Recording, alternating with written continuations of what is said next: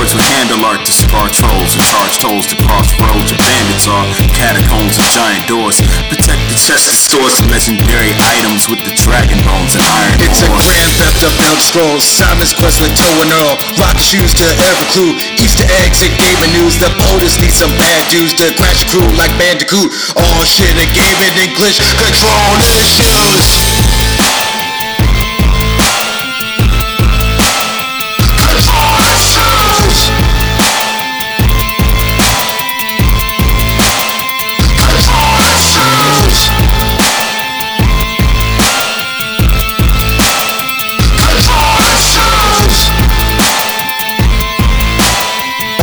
All shit and gaming glitch control issues. One. Yes, yes, y'all. Yes, y'all. Yes, Yes, y'all. y'all. With control issues, I am the AMC. And this is a dub. You can find us at control-issues.com. That dash is a hyphen. You can also go to your podcast provider, whoever that may be. Look for Control Issues, download it, subscribe to it, rate it, review it, give it five stars, do all that good stuff. You can go to twitch.tv slash control issues pod where we put up gameplay videos every so often. And then you can also go down to what is that? Oh, it's Twitter. Yeah. My control issues. That's how you get at us. Oh yeah, A Dub. We are back. We're doing it. Um, happy May the Fourth. Yes. Oh. Happy uh, May the Fourth to you. I'm here. Yeah, you can't hear me. where'd you go? Are I you there? Yeah, I can hear you. Yes, yes, y'all. Yes, y'all. Yes, Yes, y'all. y'all. What is control issues? I am the AMC. And this is a dub. You can find us at control-issues.com. That dash is a hyphen. You can also go to your podcast provider, whoever that may be. Look for Control Issues, download it, subscribe to it, rate it, review it. Go on over to twitch.tv slash control issues pod. Check out our gameplay videos and make sure you head over to Twitter. My control issues is the handle AMC. How you doing? I've been good. Uh, happy May the Fourth to you. happy Cinco de Mayo also as well. I wanted to draw some fan art for May the 4th and I let it slip by. If you if you were to draw any character, what, what who would it be? Now, you see, I don't know. I, I would probably do like some Rey fan art, get that hate. I mean, it would kind of just be cool just to uh, draw like a super detailed um, lightsaber, like like uh, what's it, blade handle? Oh, that that hilt. yeah, the hill. Yeah, that would be. it would be it would be very interesting to draw like a what is that an assembly diagram of one where all the parts are blown out and there's all these lines telling you what everything is, numbering them, all that stuff. Yeah, just breaking it down. This is where the the the gem the jewel is inserted. Yeah, and then discuss the different types of jewels. yeah. And then um yeah, I'd probably do like Rey or Yoda. Hell yeah. Yeah, So- actually, something uh, interesting, something like simple enough, but you know, not too basic. yeah, I actually watched uh, Rise of Skywalker. They put it, uh, Disney put it out early on Disney Plus. So check that out for the first time. Oh, you've never seen it? Yeah, it's only been out for a year. What Uh, did you think? It's uh, it was actually good. I enjoyed it. I mean, my expectations are completely low because you know everybody just wants to shit on this current iteration of the Star Wars franchise. Yes, So- and of course the the penultimate finale of the franchise and this modern trilogy is, of course, the worst of all. Yeah, well, it was it was after the uh, the Last Jedi. Pretty much everybody had pretty much given up on this version of the series, Mhm. and then by the time Rise of Skywalker came out, I think people just didn't talk about it. So the people who saw it, I think, enjoyed it, and then everybody else just kind of ignored it or just kept quiet about it. And um, yeah, so watching it though, expectations lowered. I actually enjoyed the movie. Um, like I, I guess where my stance is on this version of Star Wars is that if you compare it to what was it the uh, the the pre sequels or whatever. Oh, Uh, Hayden, the Hayden Christensen series. yeah, if you compare it to that, it's definitely better. So you can't even say that it's bad. I think the most that you can feel is maybe indifferent towards it. And like walking away from it, I was like, yeah, it, it seems like they took the notes, they did the things right, and maybe it just doesn't have that same charisma as the like those those first three movies were.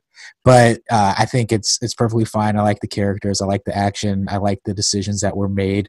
Um, if anything, I would say that there seemed to be a disconnect between the directors of the movies with the uh, the first one and it was like Rian Johnson who did the second one and was like fuck everything that happened in the first one.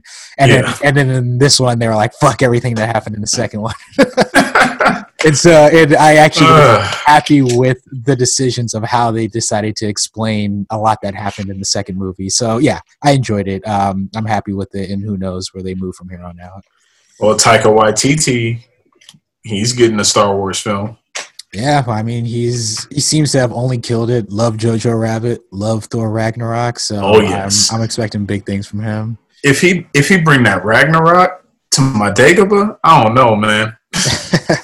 I don't know if I'm ready for that. yeah, what you know about that Dagobah? What you know about going to Dagobah? What they need to do is let James Gunn do a, a Star Wars. Yeah, that'd be the shit too. I think Because I mean, he killed it with uh, Guardians of the Galaxy. I'm waiting anxiously for part three. yeah, and then I forgot that movie with the kid who was uh deaf or whatever. Not Movie deaf. with the kid that was Yeah, oh, Baby Driver. I really enjoyed that movie. yeah. There you go. I don't know if he was deaf, but there's something going on there. Baby Driver. I mean, Jamie Foxx made Baby Driver for me, and then at the same token, like I don't know, it felt like it was trying to be two different movies at the same time, and they didn't really reconcile their differences. yeah, for me, I I just enjoyed it. I felt like it was a good time, good soundtrack. The music went well to the action, and Oh, absolutely. yeah, like uh, and so with that, I was like, ah, this guy seems to like just have a good time with his movies, so give him more. um, but yeah, with all that, you got anything else before we get into what you've been playing? Nope. So, what have you been playing, A Dub? Well, AMC, at the urging of the friends and family over at IGN Forums, the PlayStation lobby, A Dub decided to get his hands on Void Bastards. Now, this just came out last week. is a indie game. It was on Steam. I think it went to Xbox as well. It was on Game Pass for a while, and then it got a May seventh release date for the PS4. So initially, I saw this like I think sometime last year. Love the art style. Was like, okay, I see. It's clean. It's got that kind of like it looks like a game that I that I played on my phone that eventually came to consoles, Switch, called Out There. Very like illustrative design. Looks like a comic book. Reminds me of that game, uh, Thirteen, like Roman numeral thirteen on on like PS3 or something or like GameCube. Yeah, the yeah, the cell shading. Yeah, that cell shade got got that comic book aesthetic to it. Yeah. It's silly. It pokes fun at itself. Has some over the top humor if you really listen and pay attention. I think I Oh. remember like you would throw a knife at somebody and there would be like a pretty cool like like I don't know what it would go to these like panels like a comic book. That was dope. yeah. But like this one is more in the vein of like you see the words of sounds. So like you have an idea that enemies are nearby because you hear you read the sounds that they make and Does this, does it say like Bamf and Wolf? Yeah, actually, Nice. with it, like the graphics pop up. That's how. That's one of the cool things. So, actually, let me start from the beginning. So, the whole premise of the game is that you're just you're a convict. You're a bag of powder.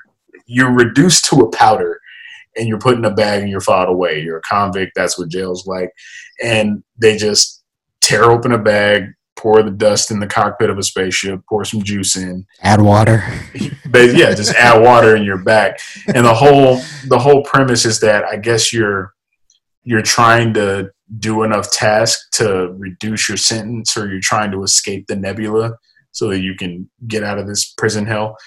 But like you die, they bring in a different randomized convict with his own his or her own perks and and flaws, things of that nature. And you have your equipment you have your equipment as well as your inventory. You're collecting all these resources and things because you want to craft parts so that you can craft the items in your inventory. All these items stay with you from run to run. It's a roguelike, so you're going to die a lot.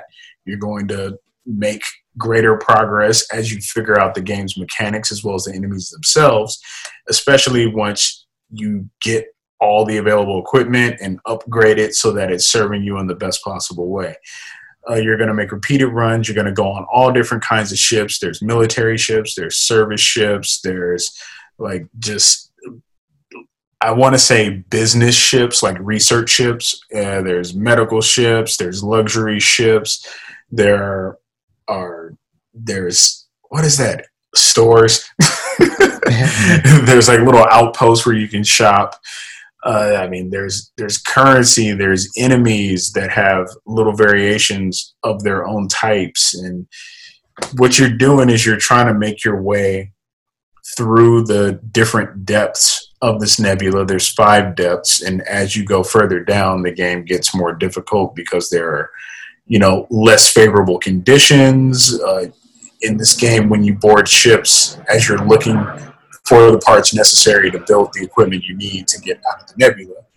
You're you're just encountering all these different scenarios. Uh, one ship, all the all the lights might be off. Another ship, it might be the power's out, so you have to make your way to the generator, fire that back up, and then deal with whatever drawbacks come with that, such as arming the security system and the, the turrets and the cameras and the security bots.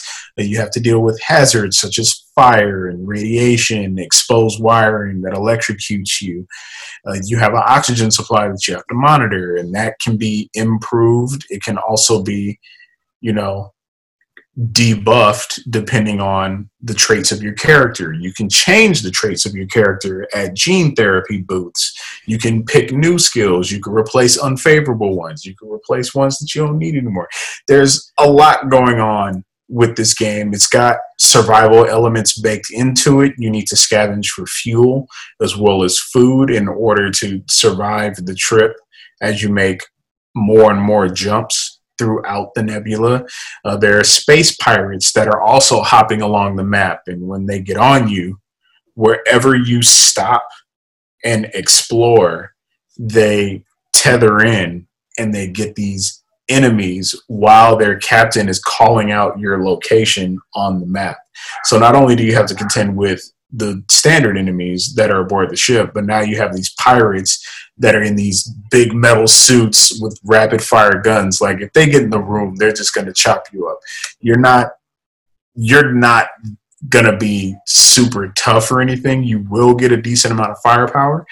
And if you know how to look at the different types of ships, knowing what to expect or where to go in order to get the specific things you need, you're going to be way more successful than you are. So Void Bastards tickles a, a, lot of fancies that I have. It's very much like out there. It has elements of FTL in it, where you know the ship the ship has a layout, and there are specific rooms that have specific systems, and depending on what's what the conditions are as you're progressing through the ship, you're going to want to go to different rooms, not only just to scavenge them for all the loot that they may offer, as well as exterminate enemies, but you'll also want to do it you know you might need to replenish your oxygen. So you go to the oxygen room. You might want to get fuel so you can make more jumps through the nebula. So you go to the ftl room. Uh, you might you might have been spotted by a security cam- a security camera that alerts a security bot that's now patrolling the entire ship looking for you so it can shoot at you a bunch. So you want to go to the security room and and shut down the system. There's I could go on and on about the little nuances and details in Void Bastards, and that's without considering the other things it's doing. Its stealth elements, the the crafting system. It's got so much going for it, and it. One of the beauties about it is that each ship is even the biggest ships aren't really big enough to take like an extreme amount of time in order to get into you're also limited by the amount of time that you have in your oxygen tank. If you ever want to refill it, I think you get one full refill, a few extra seconds, and then if you have the in game special currency called merits, if you have enough of those, then you can override the system in order to get yourself an extended oxygen supply. So you really have two refills and like some extra seconds so you can book it to the airlock. So the game keeps you focused on like this is how long you're going to spend here and then you're moving on and that's just it. If you don't get what you came for, tough luck. Try to find it in a future ship. If you, eh, I mean, if just yeah, if you weren't ready to leave, if you got pinned down by some enemies and you lost track of time, that's just the way it is. You got to get out the ship because once you run out of oxygen, you're going to start choking, and then eventually it's going to start coming out of your hit points steadily. So that's like another countdown. It's it's crazy when your character is gasping for air, slowly dying as you're booking it to the airlock on the other side of the ship. this game. How tough is it to uh, survive? In the early goings, it's pretty tough because the enemies aren't really pushovers until you get the firepower and understand what they're weak to. But if you understand what you're doing, if you figure out little ways to get by them, or you're just okay not exploring particular sections of a ship, you'll be fine. However, the enemies, like they're they're tough in the sense that it's not a very technical shooter, so you're going to take hits and that stuff adds up over time when you don't have that many hit points. Like I believe you start the game with 450. So if an enemy's doing like 10 or 20 points of damage on a hit, you know, you can't really take a lot of those. Eventually you get a whole lot of hit points. And now I can stand in there, take a bunch of blows, and know that, okay, I'm going to get my ship, I'm going to make a couple jumps, I'm going to get those hit points back. So it's like you can get a little looser with your style, knowing that you can absorb more damage later and heal it all back versus the beginning where you really got to, you just have to use the environment as well as the enemy's abilities against them in a way. Yeah. It's a whole lot more door locking and things like that. Uh, a lot of a lot of stealth, silent poison shots from a from a hallway, and then ducking out. It's a lot of overriding security turrets so that they shoot for you. It, that kind of stuff early on. Now it's like I can just go in and mow everything down with a with a fully supplied rivet gun. It's awesome. Yeah, sounds great. Yeah, I love the uh, the art style. When I checked out some of that gameplay, it just looked like a fun game. And then once I heard about it, I was like, "Damn, there's like so much more going on like under the hood with this game that it sounds like a really fun fun gameplay experience." Yeah, it's it's fun and it's tense at the same time, which is a very difficult set of circumstances to balance. I think Void Bastards pulls it off perfectly. Like you just when things go bad, it's like, all right, what am I gonna do? Like there was one ship where I don't think I made it out of the first room, and I was just throwing grenades into open doorways, hoping I could kill whatever I could in order to move forward. Didn't happen. Ran out of oxygen, had to leave the ship. I was like, I just got on that ship to throw away a bunch of supplies and hit points. That's all that happened. It's great, man. But I mean, you have you have all the necessary tools at your disposal. You have a standard pistol, single shot. You have like a you have like a ray gun, a charged ray gun that can shoot through glass, which is tactically advantageous depending on what ship you're on. Uh, you have poison darts that fire silently. You have radioactive darts. You have hand grenades. You have cluster grenades. You got the kitty bot. what you know about that kitty bot? The kitty bot was amazing. At first, I was I wasn't feeling the kitty bot. At first, it's like kitty bot. What the? I don't need this in my life. And then I was like, let me give this a shot because every time I tried something different in the game, I ended up enjoying the unique results that it would yield. So I was like, let's see what the kitty bot's about. Uh, walked into a room, saw like more than two enemies. I was like, all right, let's see threw the kitty bot in there and was just watching what would happen. The kitty bot runs around, the enemies chase it, attacking it, and then when the kitty bot runs out of hit points, it explodes. So I was like, wait a minute. So it lures them all to the same area and it deals like one hit kill damage. Fast forward a couple days, I upgraded the kitty bot completely. Now, not only does it explode when it dies, but then it shoots out a cluster of bombs that takes out anything else that's in the room. So I'll just throw one in there, let the enemy start running around, lock the door, and just like I'll look at the wall and I'll listen, but you can see the sound effects and where they're happening in the room.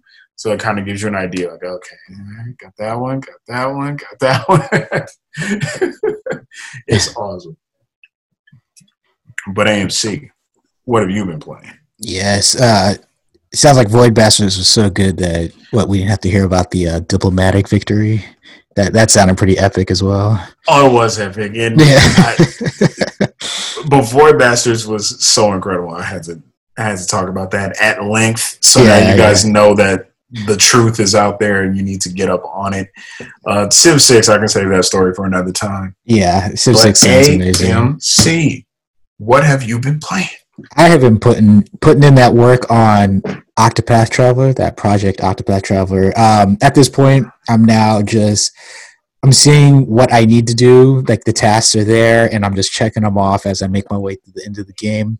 So at this point, I've cleared out all of the chapter threes for my characters. So basically, Oh, eight damn. characters each have their own uh, part of the chapter. Once I complete that, I move on to chapter four. So I finish all their third stories, so I'm basically going into the final chapter of each of their quests that have been laid uh, from the very beginning of the game, and it's pretty cool. I like how char- the characters are progressing.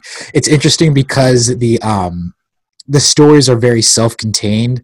Um, it's it's interesting because you'll have an entire party, but once it goes into story content for that character and that chapter, it's uh, solely focused on them as far as like um, how the um the cutscenes play out. We'll say uh, the cutscenes are very much like the uh, Final Fantasy VI cutscenes, where it, it stays in that 2D um, perspective, and it's it's great. Uh, but yeah, Yeah, but you have that voice acting, yeah, which that I did not expect at all. Incredible voice acting and incredible uh, composition. And yeah, and that's like really what carries it because a lot of times I'll be playing it and it's like, why don't I have headphones on? And I'll put it on and just the sound gets so rich and like just adds a lot more weight to it. Um, but yeah, so push forward. Finish all the third chapter, so I'm heading towards the end.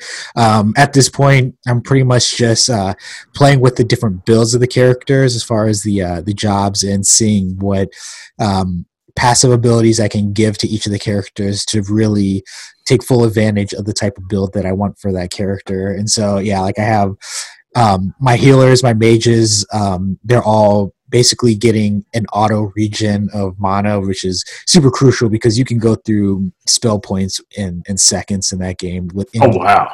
a few actions. Yeah, because Oh, because you do you do that burst. yeah the burst and the divine ability just uses so like a character will have say 90 like mana points and a divine ability will take 30 of that. So if i do one attack that's a third of my uh, spell points. So yeah so but with the uh, auto regen of mana that uh, that allows for while i'm building back up to that divine attack i'm regaining some mana on the way back there. So i don't have to necessarily rely on using a ton of uh, potions to rebuild my mana. So There you go. I, I don't need more mana because I got yeah. So uh, pretty much putting in that because I want to beat that game. And as I was discussing with Dub, um, I'm I'm trying to clear the table for Ghost of Tsushima. Who knows if another game will sneak in there? We got Doom is already out. We got uh, Final Fantasy VII remake already out. We got Last of Us Two. You got Animal Crossing. We got Animal Crossing killing it. That's also out. Apparently, AOC plays Animal Crossing and visits people's farms. I think A Dub's about to get a Switch. Oh yeah, you gonna you gonna set up that socialist farm? Were they that Yeah. that that new green deal? If your name is AOC, all the turnips are free. yeah, yeah, exactly. Um, yeah, I'm loving it. Yeah, and it's Animal Crossing has been uh, widely uh, like just what I love is it's been accepted. Like nobody's really talking shit about it. Like oh, this is some other shit because it's one. It's like it's one of the many installments of Animal Crossing. So at this point, you can't say it's like a it's a gimmick or a one hit wonder. It's a fan.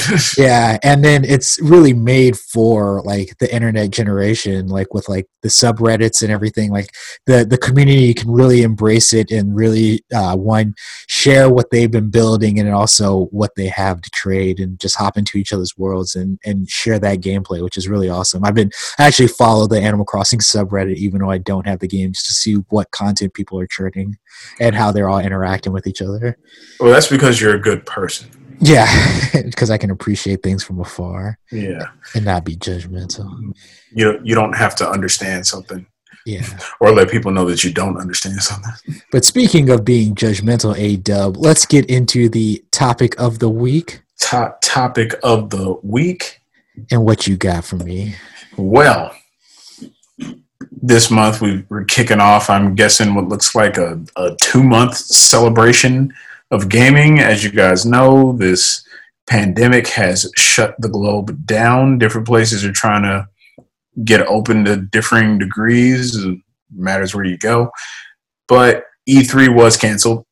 And as a result, the console industry is doing their own thing digitally via the internet. So I recommend everybody check that out.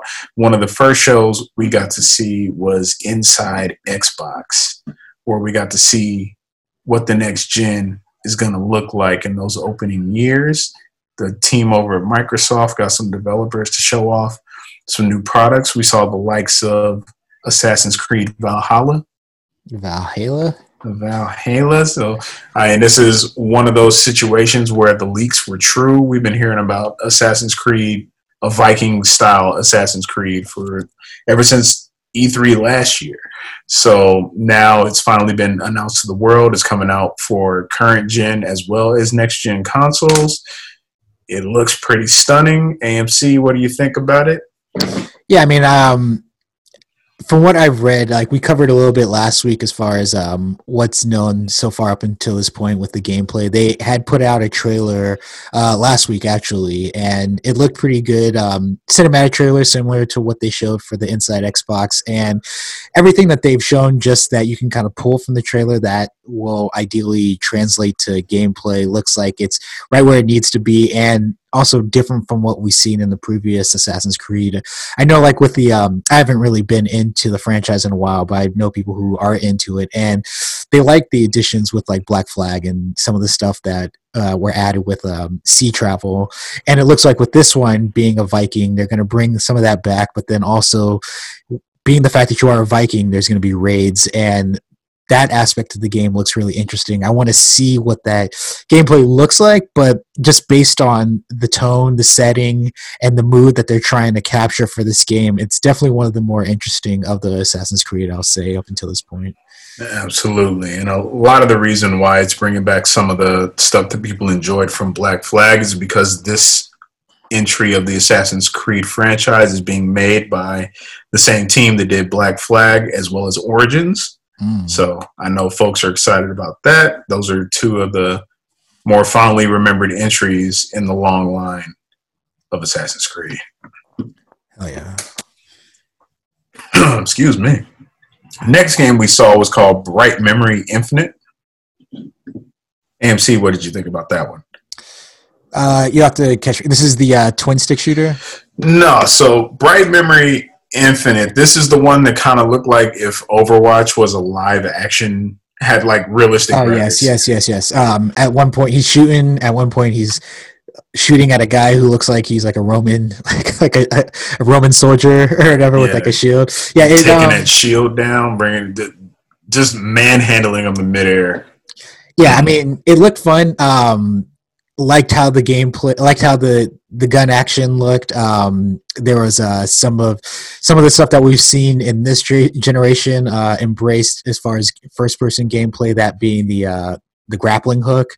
Mhm. Uh, we saw some of that there. The action looked action looked smooth in it. Um, obviously, they didn't really get into what actually the game is all about, but uh, just from a uh, gameplay perspective, it looked like a fun shooter. Um, I need to see more of it, but I mean, this is the thing, and we'll get into it later. Uh, this is these are launch games, and so a lot of it is going to be um, a showcase of what the hardware can do, but it obviously hasn't been a full deep dive into what it's capable of. And so this game is showing some of the stuff that we've seen from the current generation, but in a lot smoother and a lot clearer and a lot uh, I would say uh, a more updated perspective. And so, yeah, it just looks like everything looks more polished, looks a lot cleaner.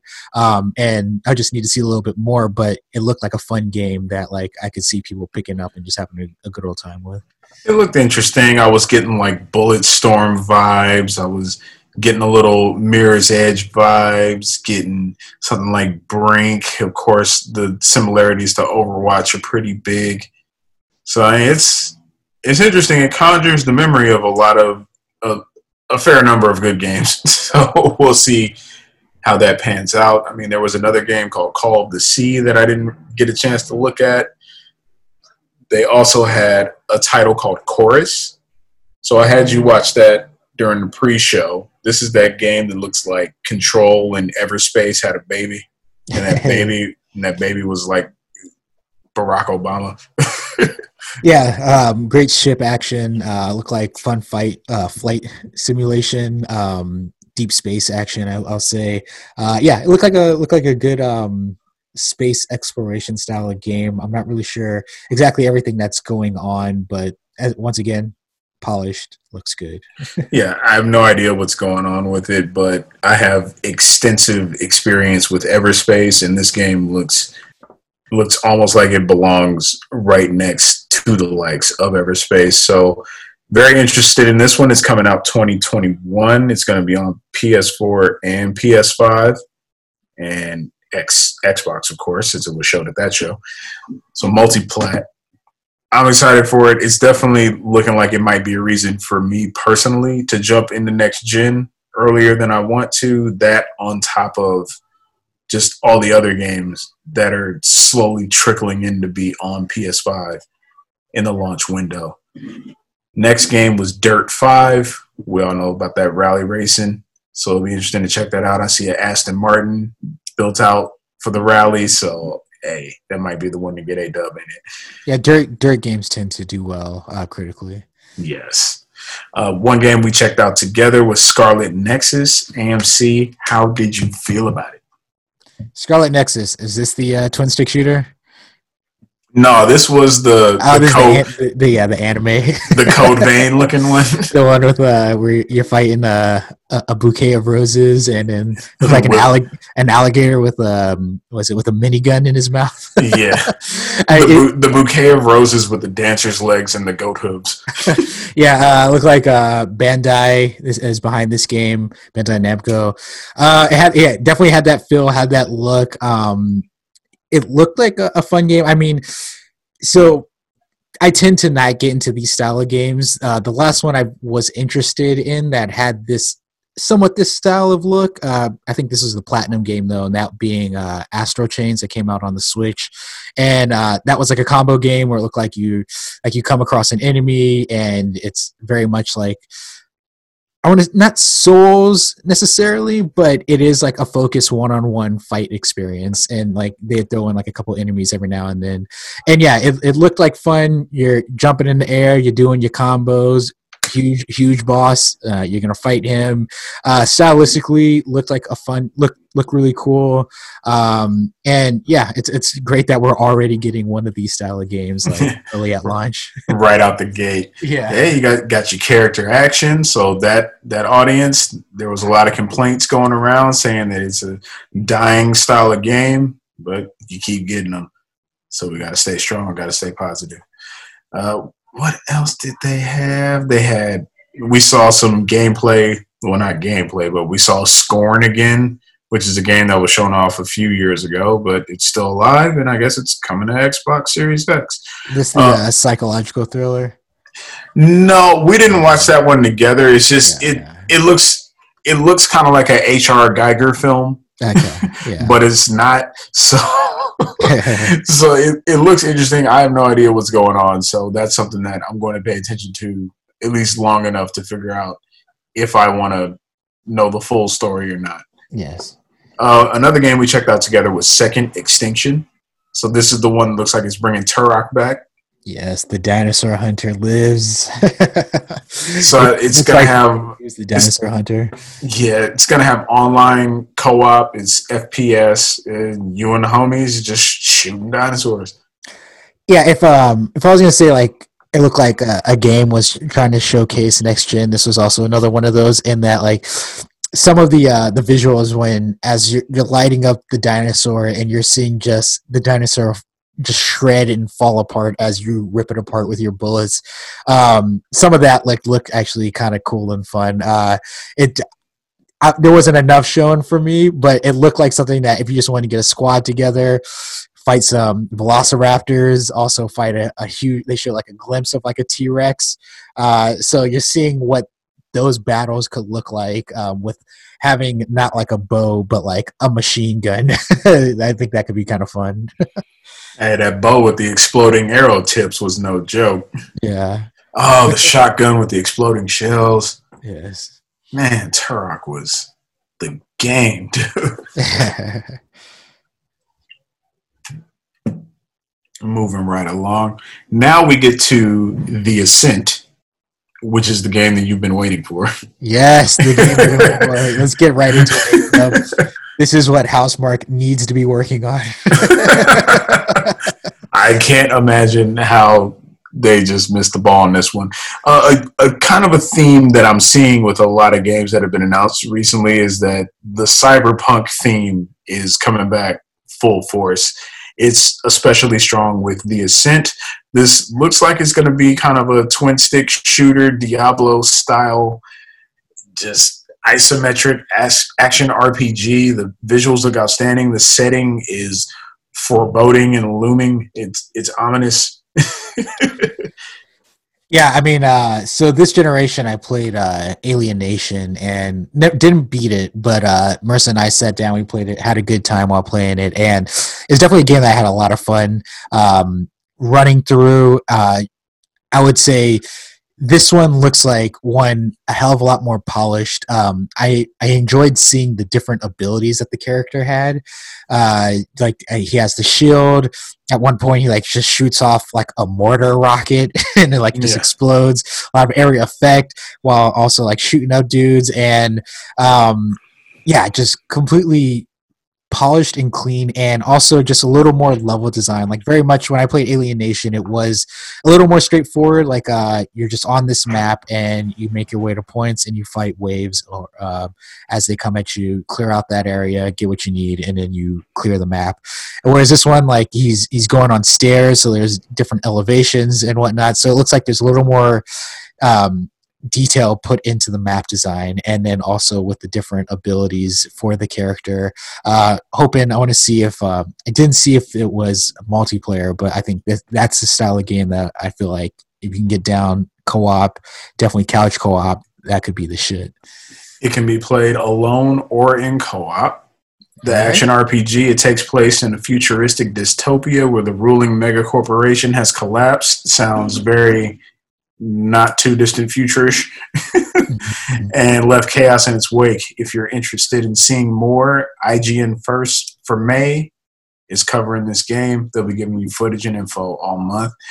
And it looks like a prime example of that idea that I've had where I want to see that Diablo style of game in different in different settings and circumstances. Like Diablo could be futuristic and sci-fi. Diablo could be in the setting of GTA and still work. You just have to make the systems function so that you're moving fast. You got builds, you got equipment, and you're moving around in that world making stuff happen. So this this looks like a manifestation of that premise. So that's one of the reasons why it really grabbed me, other than how absolutely stunning and entertaining it looks. So we'll be keeping our eyes on the ascent. And, you know, if it turns out well, AW and AMC will be on that twitch.tv slash control issues pod, letting you know how it goes. Yeah, I feel like like these style of games where I don't want to dumb it down, but where the gameplay looks a little simplified and it's very much a throwback, um, like just to feel like to like uh, was it not Contra, but um, was it, Smash TV games along those lines. Yes, like there's a long man. I was trying to remember the name of that game for a couple of months because I saw something else that looked like Smash TV. I was like, damn, what is that game this looked like? yeah, and it's like there's a long lineage of these style of games, and uh, I've always felt like if you're gonna do that, at least like all all you have to do is just update the graphics slightly, and those games would just always work. And it seems like this game is doing exactly what I want it to do. And so yeah, I'm I'm actually really pumped. This is probably the most I'm pumped right now for a next gen title. what if this game ends up being the inspiration for a Smash TV remake? Oh yeah, that would be great. Just a reality show, almost on the level of uh, what is it, Running Man? oh my god, yeah. that would be insane. yeah, you could definitely do some like fun stuff with that. This would be the perfect time to make a Running Man video game. Oh yeah, this would be. This is if we were to go back and watch Running Man, it, it probably was coming out in like it was probably taking place in 2020. You know, I, I think especially with the independent development scene as strong as it is now, I think this would be a great time to revisit all of the the movie tie-in games that were a little ahead of their time and maybe should have waited a few generations. Like go back to movies like Total Recall or Commando or insert Arnold Schwarzenegger movie. Like where's the where's the Demolition Man video game? The Last oh. Action Hero. oh, dude, Last Action Hero is the biggest game opportunity of all time.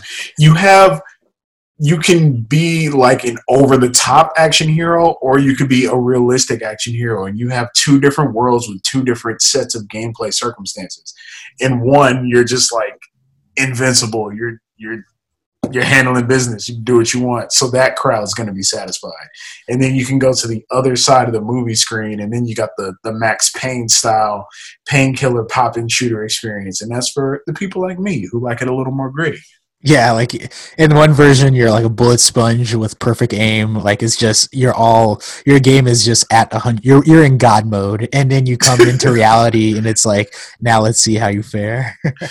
so that that could be pulled off in a very in a very like just dope way. It can be. It's like two open worlds yeah, exactly. So, yeah, each each one is their open world. One is like a recreation of an actual city. The other one is a fictional city, and then like your story takes you back and forth between the two realms. But then the end game is that you can do whatever you want in whichever world you want, and there will be content there and your exploits in the uh, in the movie world will affect how people react to you in the reality world. get those box office numbers. Uh, exactly. oh, that's right, because you come out into the real world and you're a movie star. Exactly. Yeah. so even so, it's still kind of like the God mode world. Yeah. yeah, I think we just made a game, Dub why why aren't why isn't the industry listening to us, man? We got ideas for days. We can talk you through it. If you Put can code it, it, if you can code it, we can give you the idea that's going to sell millions and do proper justice to iconic properties. Exactly. Damn. Mm-hmm. Moving on with the Inside Xbox, we also checked out the Medium, which looks like it's going to be some kind of survival horror esque. I don't know. I couldn't really tell based on the trailer. One minute a woman's getting a sonogram, the next minute the entire world is crumbling around her. So maybe it's maybe it's trying to convey, you know, the ills of childbirth. I know, yeah, like it's, it's like all these games are like metaphors for real life, uh, situ like for real life ailments or just things that people are dealing with. And so uh, yeah this is this seems to be of that ilk which is kind of yeah. which i have no problem with. Like people loved uh was it is it heavenly blade or the hell is um, heavenly sword? Heavenly sword yeah uh, with nariko with yeah. that red hair? Um i think i'm thinking of a different game but uh, the one where you like you where i think she has like schizophrenia or something like that. She has the voices in oh hellblade Hellblade. There we go. Uh, yeah, ah, like, there's people, a game called Heavenly Sword, and oh, you know what? But I think they're aren't they like no, they can't be related. I don't. I, I wouldn't know. Uh, but yeah, but yeah, there's a Heavenly Sword and a Hellblade. That's funny. Yeah, so Hellblade, uh, super popular to the point where that studio got picked up by Microsoft and is now a first-party studio. Mhm. And like, yeah, these these style of games that are kind of psychological horrors, but are somewhat grounded in um, real life ailments. Uh, I think that this seems like a game that could be fun, um, not fun, I should say, but could be engaging for that audience. And once again, nice to see that we got one of those games coming. Absolutely. Another game that Xbox is showing off Vampire the Masquerade Bloodlines 2. So we all know that this has been on PC for a while. Or has it been? It's coming. Whatever. It's coming on next gen consoles. If you're into Vampire, I know a lot of people were waiting for that sequel. I had a coworker, he was very excited that Bloodlines 2 was coming out. So yeah, it's gonna be on that Series X. You wanna check that out? Yeah, I mean, yeah, there's uh there's definitely a fan base that is all about that Vampire Masquerade series. So, um, yeah, they, they, I'm sure they're gonna go nuts. and everybody knows about that Yakuza fan base. So Xbox is going to be getting Yakuza Seven like a dragon. yes, that RPG Yakuza. That with the turn-based combat, setting the world on fire. yeah, this is definitely the Yakuza that that has my eye. This might be the Yakuza that I finally play. now, if you're gonna if you're gonna call this game like a dragon, you have to have Madonna as like a hidden character. Uh, yeah, exactly. yeah, like th- that, like a version. and whenever you play as her, it has to it has to play like a virgin, but it has to say like a dragon. Yeah. I forgot. Didn't like I, Weird Al Yankovic did like a, a parody of like a virgin. Well, it was like something else. I forgot what it was. Uh, I sincerely hope so. That man is is a priceless talent. yeah, he's a national treasure, as I say. That's about all of the new games that were revealed at the Inside Xbox Extravaganza AMC. How did you feel about this lineup? Um, yeah. Uh, so I'll just do backstory. This will lead into what we'll get into next. But uh, yeah, so I saw I saw that they were going to have this um, presentation, and uh, first things first, they said that this is going to be third party. Uh, the next one is going to be first party games, and so I kind of measured my expectations based on the fact that one, it takes the cooperation of third party developers uh, to show what they're going to show, but also uh, with that, like, yeah, we had heard like Geoff Keighley is going to have an event. There's other things coming down the line. So who knows how much they're going to want to show because we're going to see more of these games as we get closer to launch. So I knew that like there might be some gameplay, but there might not be a ton. And yeah, I was actually surprised with how much gameplay we actually saw from uh, next gen, which was kind of cool. Um, and measured my expectations with the fact that it was third party. So I know like uh, the next one I believe is going to be first party. So I'm expecting to see some of Halo and some of those games. And since it is first party, I hope that Microsoft will show more more detail with those things because they actually have control of that product, and they want to really showcase uh, all these studios that they've gone through the trouble of acquiring what they're working on for next gen. So this is really where they're going to sell. I would say, like if this con- if this presentation was to sell the idea of next gen the next one, um, the one that will focus on first party, is going to be what's going to sell uh, Microsoft or the Xbox Series X to the consumer. And so, yeah, um, based on that, I enjoyed the presentation for what it was, and um, yeah, walked away with. If you can walk away from any of these things with a couple games that you would consider buying, I consider it a win. And there was definitely one or two games that I saw where I was like, hell yeah. So, um, Absolutely. yeah, the consider it a Ascent and Chorus, I got to have those in my life at some point. What did you think, A? And overall, thought it was pretty cool. I mean, we're seeing what the future of gaming is going to be. We've gotten that, that big drop of the next handful of things to look forward to. We still have some pretty major things to look forward to in the short term. So overall, I was happy. But, you know, diff- different strokes for different folks. Uh, so this is this is the other side of it where I hadn't watched the presentation and all the articles were such and such apologizes, such and such apologizes. They need to, and then also they need to apologize. I saw a lot of that. So let's let's Oh, hear wow. about let's hear about it, A Dub. So, as you could probably tell, we got troll of the week. bunch of people weren't. The, a bunch of people were very nonplussed about the inside Xbox situation. First troll says that shit was trash. trash. Hot Yes. garbage. trash. Four A's, trash. Next troll says, "Hey, this little conference wasn't that great." Next guy says, "A total disappointment." Total disappointment. Yes, No, no value to be found here. nothing. I wish I could have that time back so I could go waste it on something a little less disappointing. Uh, trash event. We'll be picking up a PlayStation once again. Xbox just never delivers on games. By the way, this was the third party showcase. No first party games are shown. so these It's, are not, these it's are not even the Xbox games. A lot of those are multi-platform. Yeah. these games are going to be on the PlayStation more than likely. So if they deterred you from buying an Xbox, that means they also deterred you from buying a PlayStation. Exactly. You shouldn't be buying anything. uh, guy says, "LOL." Microsoft first stumble, gonna get their ass handed to them by Sony again. yeah. Again, third party show. we haven't seen the Halo Infinites, the the Forza sixes or sevens. Yeah, and uh, once again, yeah, this is so. This is that thing of uh, messaging. Uh, PlayStation has been uh, on the on the wrong side of messaging lately, where people are like, "Oh, we expected more," or "What does indefinite mean?"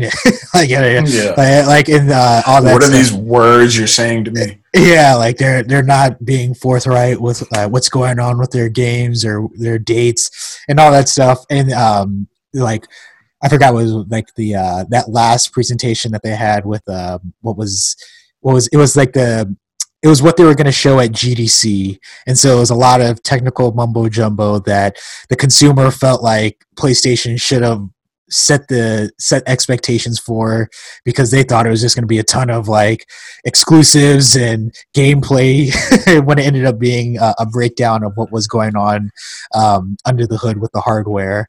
Uh, and so yeah with this with uh, microsoft people thought that because there's going to be uh, assassin's creed valhalla that means it was going to be all aaa huge third party Mm. uh, announcements and gameplay and they didn't get that and so now people felt like they needed an apology from ubisoft and microsoft Like it, it feels like people wanted to see the last games of next gen at the beginning of this gen.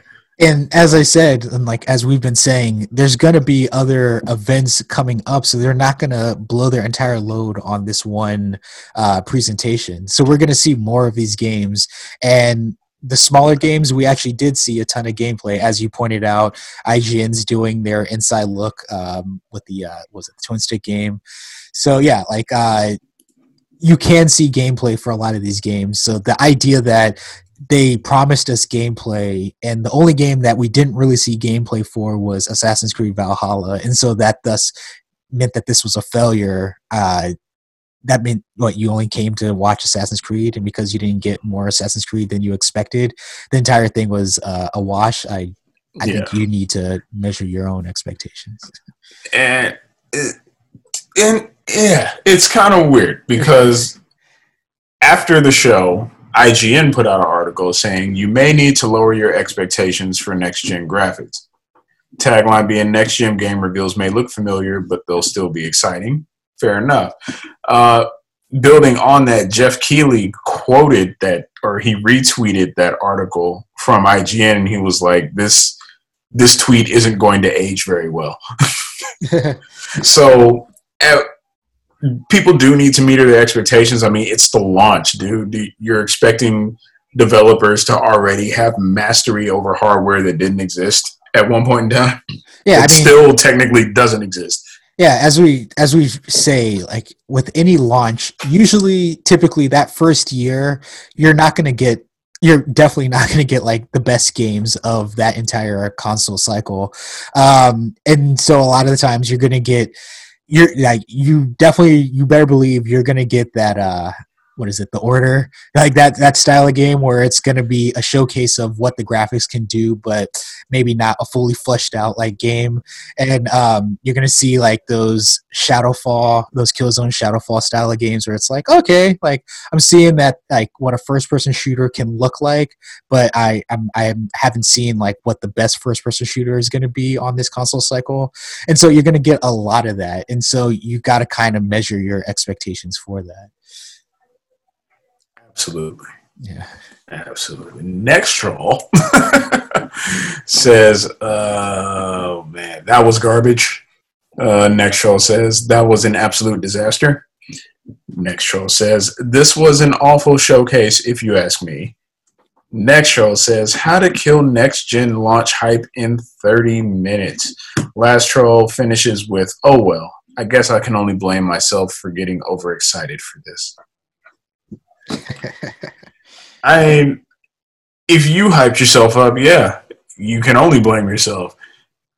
I saw the Ascent. I saw Chorus. You know what? Bright Memory Infinite looks interesting. It, you're starting to see what the future of games could look like or is going to look like. I mean, they're going to have to spread their legs and figure out like or stretch their legs, I could say. Not they're not getting their eagle on. Yeah, they, you gotta stretch their legs out and see what they're capable of. You know what ideas on the back burner they can now put into things instead of you know shelving it just because it can't fit within the overall scope. I saw another game. I forget what it was called, but basically, you're imagine a game where you're Genji and you're running through a cyberpunk city, just like dodging in midair, wall running, upgrading yourself, slicing. Yes. yeah, it's interesting. You should see it. It reminds me, again, a lot of Mirror's Edge in games like that. So it would fall into the same category as Bright Memory Infinite. Mm-hmm. And it's interesting that they would both take very Overwatch esque style gameplay in order to make a whole game off of. It would be interesting if these games were secretly Overwatch tie-ins. Like these are the single player campaigns for each of the characters. yes, you get like that tracer game. Yeah, oh, it's good. Want to get that D.Va game, different mechs, upgrading.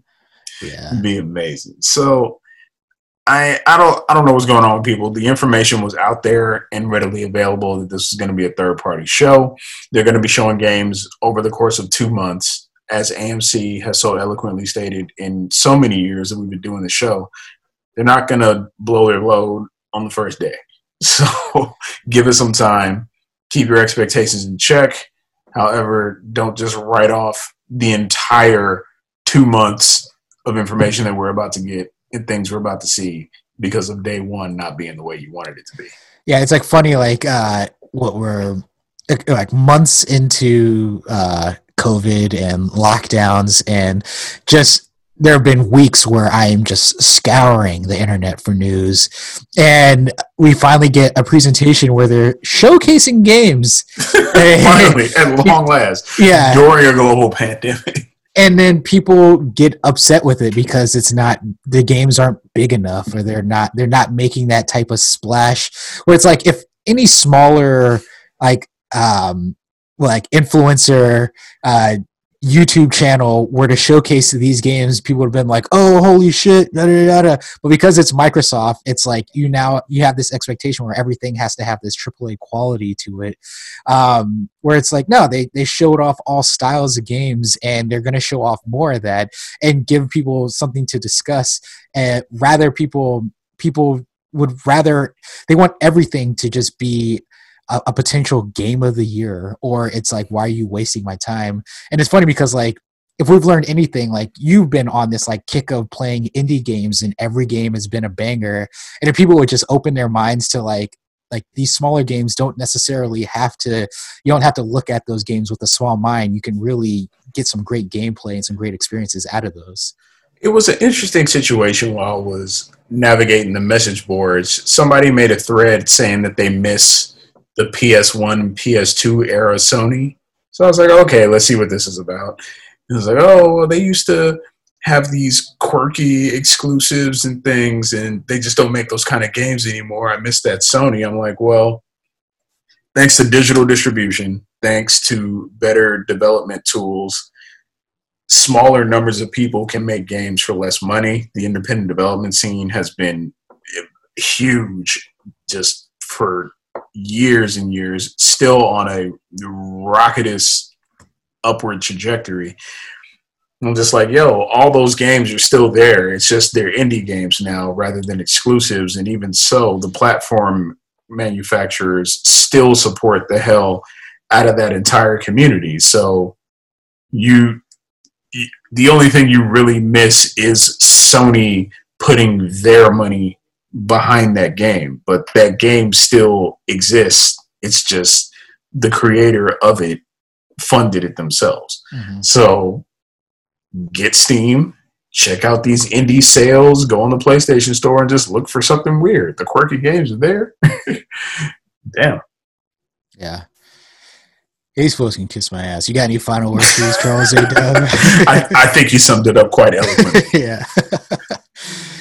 All right, let's move on to the next topic of the week. Top topic of the week.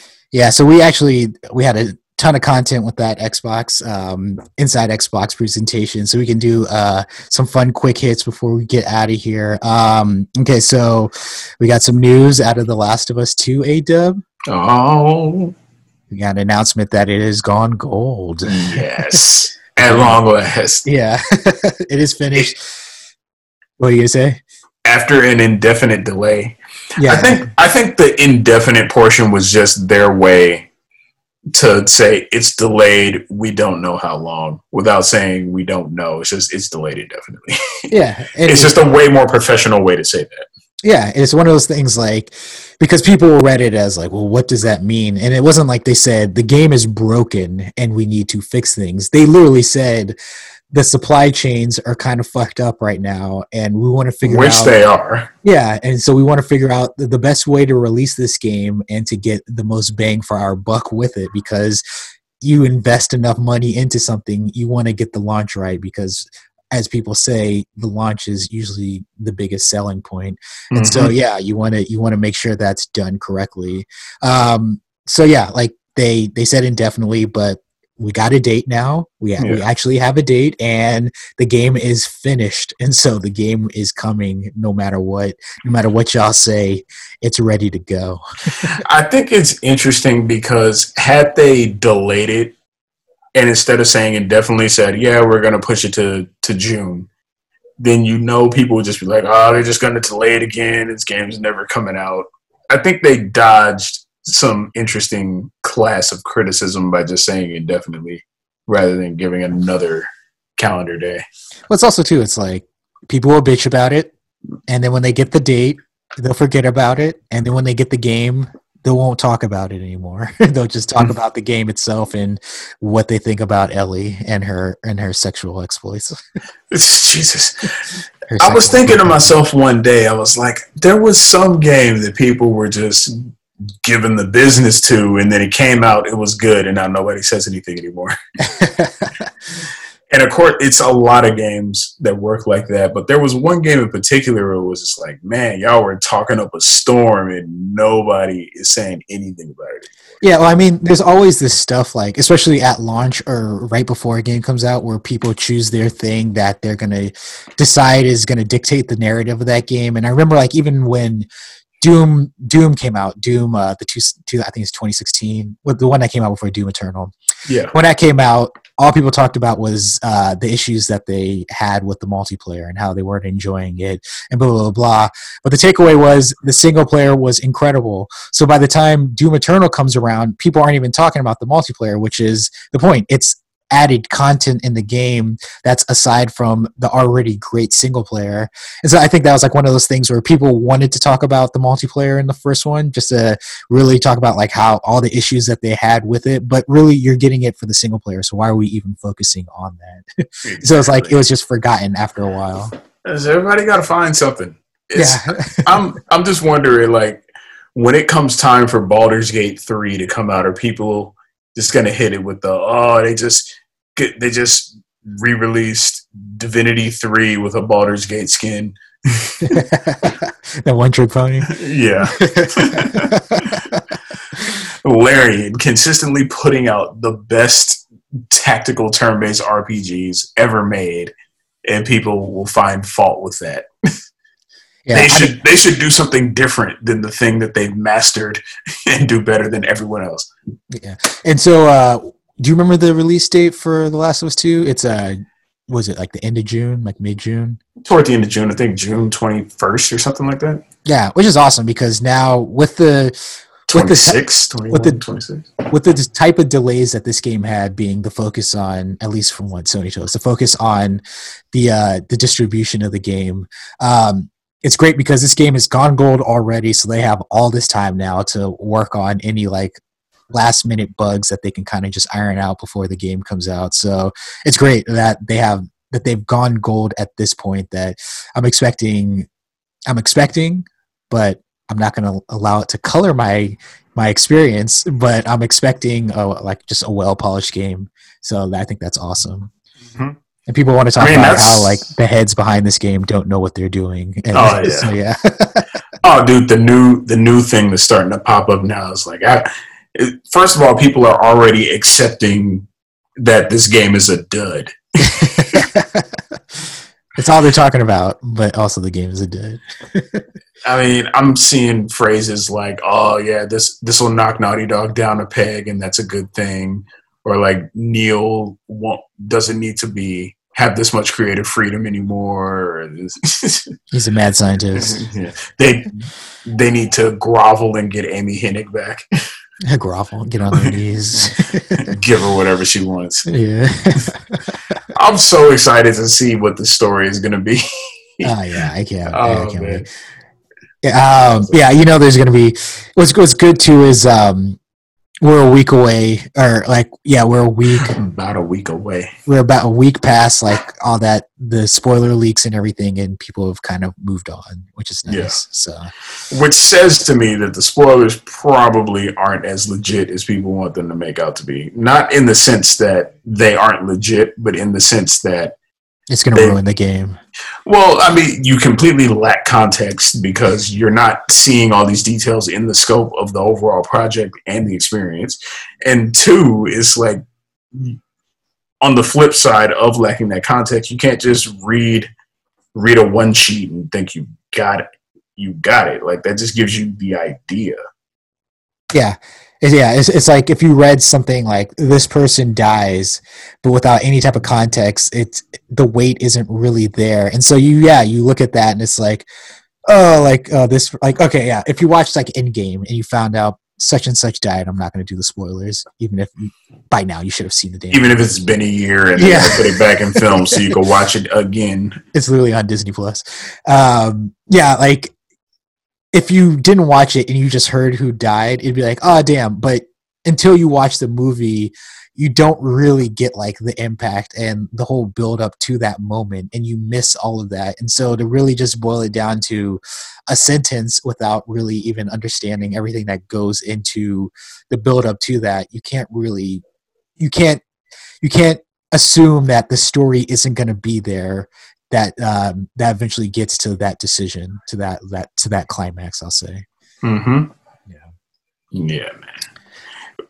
You got another one? yes um, all right so next topic of the week top Top topic, topic of, of the week. uh, this one will be quick uh, this is just from switch uh, they have surpassed 55 million units sold so uh, they're 20 million away from the 3ds so the switch is on its way up. Uh, there's some predictions that it might be hit, nearing its peak but uh, we'll see uh, especially with uh, production being down during covid we'll see if the um, we'll see how that goes it's weird like everything kind of just sold out during right when like lockdowns are getting announced so we'll see how consumerism bounces back and also if it stays up just because people we'll see if people still want to entertain themselves the way that they were Man, when will they learn that consumerism ain't going nowhere and it will always bounce back stronger than it has ever been? Uh, People people need to spend money on things that add just short term value to their lives. Oh yeah, I like I look at like, social media and I'm just like, oh, this is just one big like marketing tool. That when people get mad at I don't know, like influencers for uh, marketing, Influencing. yeah, for saying like, hey, I'm I'm rocking this watch by the way, and this is a paid ad. Uh, it's yeah because everything that people do, everything people are watching and they're constantly absorbing and they're considering things that they can consume on. And yeah, um, I think that yeah, people are going to see like, oh, somebody's playing the Switch. Well, I want a Switch. Or oh, somebody's playing the PlayStation. They got an incredible battle station. Well, you know what? I now need a gaming chair and I need a headset and I need a 4K TV and I need a Pro controller. like you need all that stuff to go along with it. So and I need more mana. yeah. so yeah, um, yeah, the Switch killing it. Next topic of the week. Top topic of the week. Uh, PlayStation Blog released their April top uh, PlayStation downloads, so we'll run through that real quick. Uh, number one, no surprise, Final Fantasy VII Remake for the PS4, Damn. top downloaded game. March and April. Yeah. Uh, two, Call of Duty Modern Warfare. Makes sense. Three, NBA 2K20. Also makes sense. The season not even going, and people still want that basketball fix. Well, people need it now more than ever, man. I bet you they're just simulating games and watching like it's real. Yeah. uh, four, Streaming it. Oh, could you imagine, dude? Why ha- do you think people? Do you think anyone is simulating the game, streaming it, and charging people on their channel to watch it? I wouldn't be surprised. I mean, I know um, ESPN. This isn't uh, simulating, but ESPN they were actually having professional players who are gamers uh, playing like have they're setting up NBA 2K20 tournaments with actual professional players. So it's kind of fun to like just one see how they played and also hear them talking trash while playing Yeah. the game. Yeah. And then like also like seeing players refuse to play as their team because their their team is trash. um, number four. Did, did any players refuse to play as themselves because they're trash? Yeah, that is a question. Like, oh, you got my stats all wrong. uh, number Oh. four, Grand Theft Auto Five, still Uh-huh. being downloaded, still selling. that Uh, makes sense. five, we got another Call of Duty, Call of Duty Modern Warfare Two campaign Okay. remastered. There it is. Six, uh, Resident Evil Three. Seven, Minecraft. Eight, EA Sports FIFA 20. Nine, Monopoly Plus. Making a Uh, splash. I get it. People are starting to train for when they're going to come back to this world of lower prices and property values. Yeah. Uh, 10, Marvel Spider Man. People still want that. Mhm. Awesome. Uh, 11, and Madden NFL 20. 12, Tom Clancy's Rainbow Six Siege.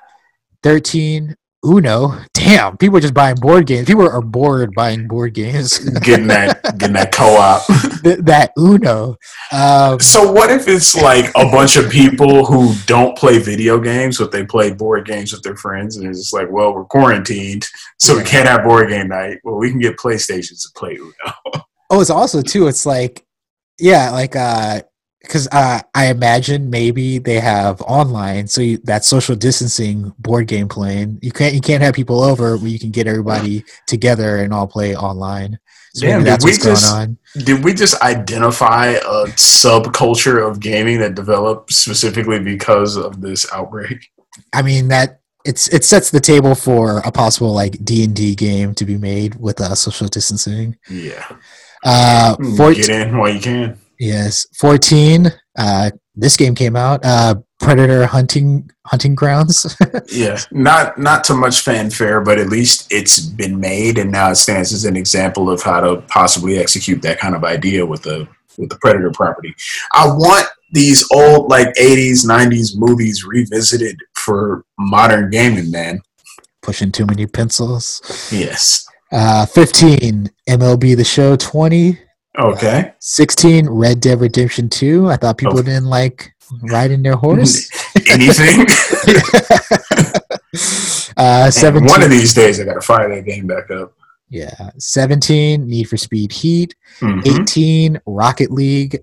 19 God of War. And Oh. 20 Kingdom Hearts 3. Ugh. Yes. uh, More then- like more like Kingdom Farts. Yeah. Uh, uh, we'll do top three PSVR games. Number one, I think it's like the same games every week, but number one, Beat Saber. Number two, this is a new one, um, at least on the list, but uh, it's been around. Creed Rise to Glory. People want. Oh, I can't go to the gym. People want that boxing. Yeah, exactly. Maybe that's Can't go to the on. gym. Don't have a bag.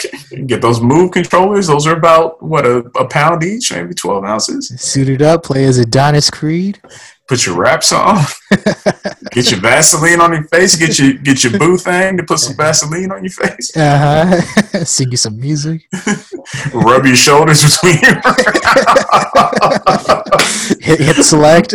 pouring water on your on, on your VR headset. Oh, Get the get the cup man. yeah. Get your dog as a cup man, just licking your face. and licking your wounds. Uh, and then 13, Job Simulator. People love it. People out of a job. Yeah. And then uh, simulate a job. Is this where the extra six hundred bucks on the unemployment is going? yeah, towards Job Simulator, maybe. Towards PS4s and, and games that simulate real life. Yes. And then uh, top three uh, free to play games. We have Call of Duty Warzone. People loving that. Uh, All right. t- two Fortnite and three Apex Legends. Uh, Apex Legends season five on the way. I think it comes out next week. They got a new character coming, very similar to Sombra. I wonder what that's all about. Mhm. But um, yeah, Apex Legends continuing to kill it. Respawn continuing to kill it. Speaking of a dub, next topic of the week. top topic of the week. We can do a quick hit here. Uh, for the May the 4th, uh, we got some announcements, and one of them being that Jedi Fallen Order uh, received some new content, some content updates, content added. Some unexpected DLC in the form of some meditation challenges. Yes, uh, we also got New Game Plus, Journey New game. Plus. I think we got some new cosmetics as well. Yeah, uh, the meditation training. Uh, so basically, it's a combat challenge and a battle grid. Uh, the combat challenge Yeah, is so at some point, I do intend to check that out. yeah. Oh, uh, sorry, you kind of cut out. Oh yeah, no problem. Uh, just yeah, wave-based game modes, and then uh, the battle grid is sandbox-style game mode for players to make their own encounters. Damn, the wave base can make you such a good player at this game. Oh hell yeah, yeah, definitely.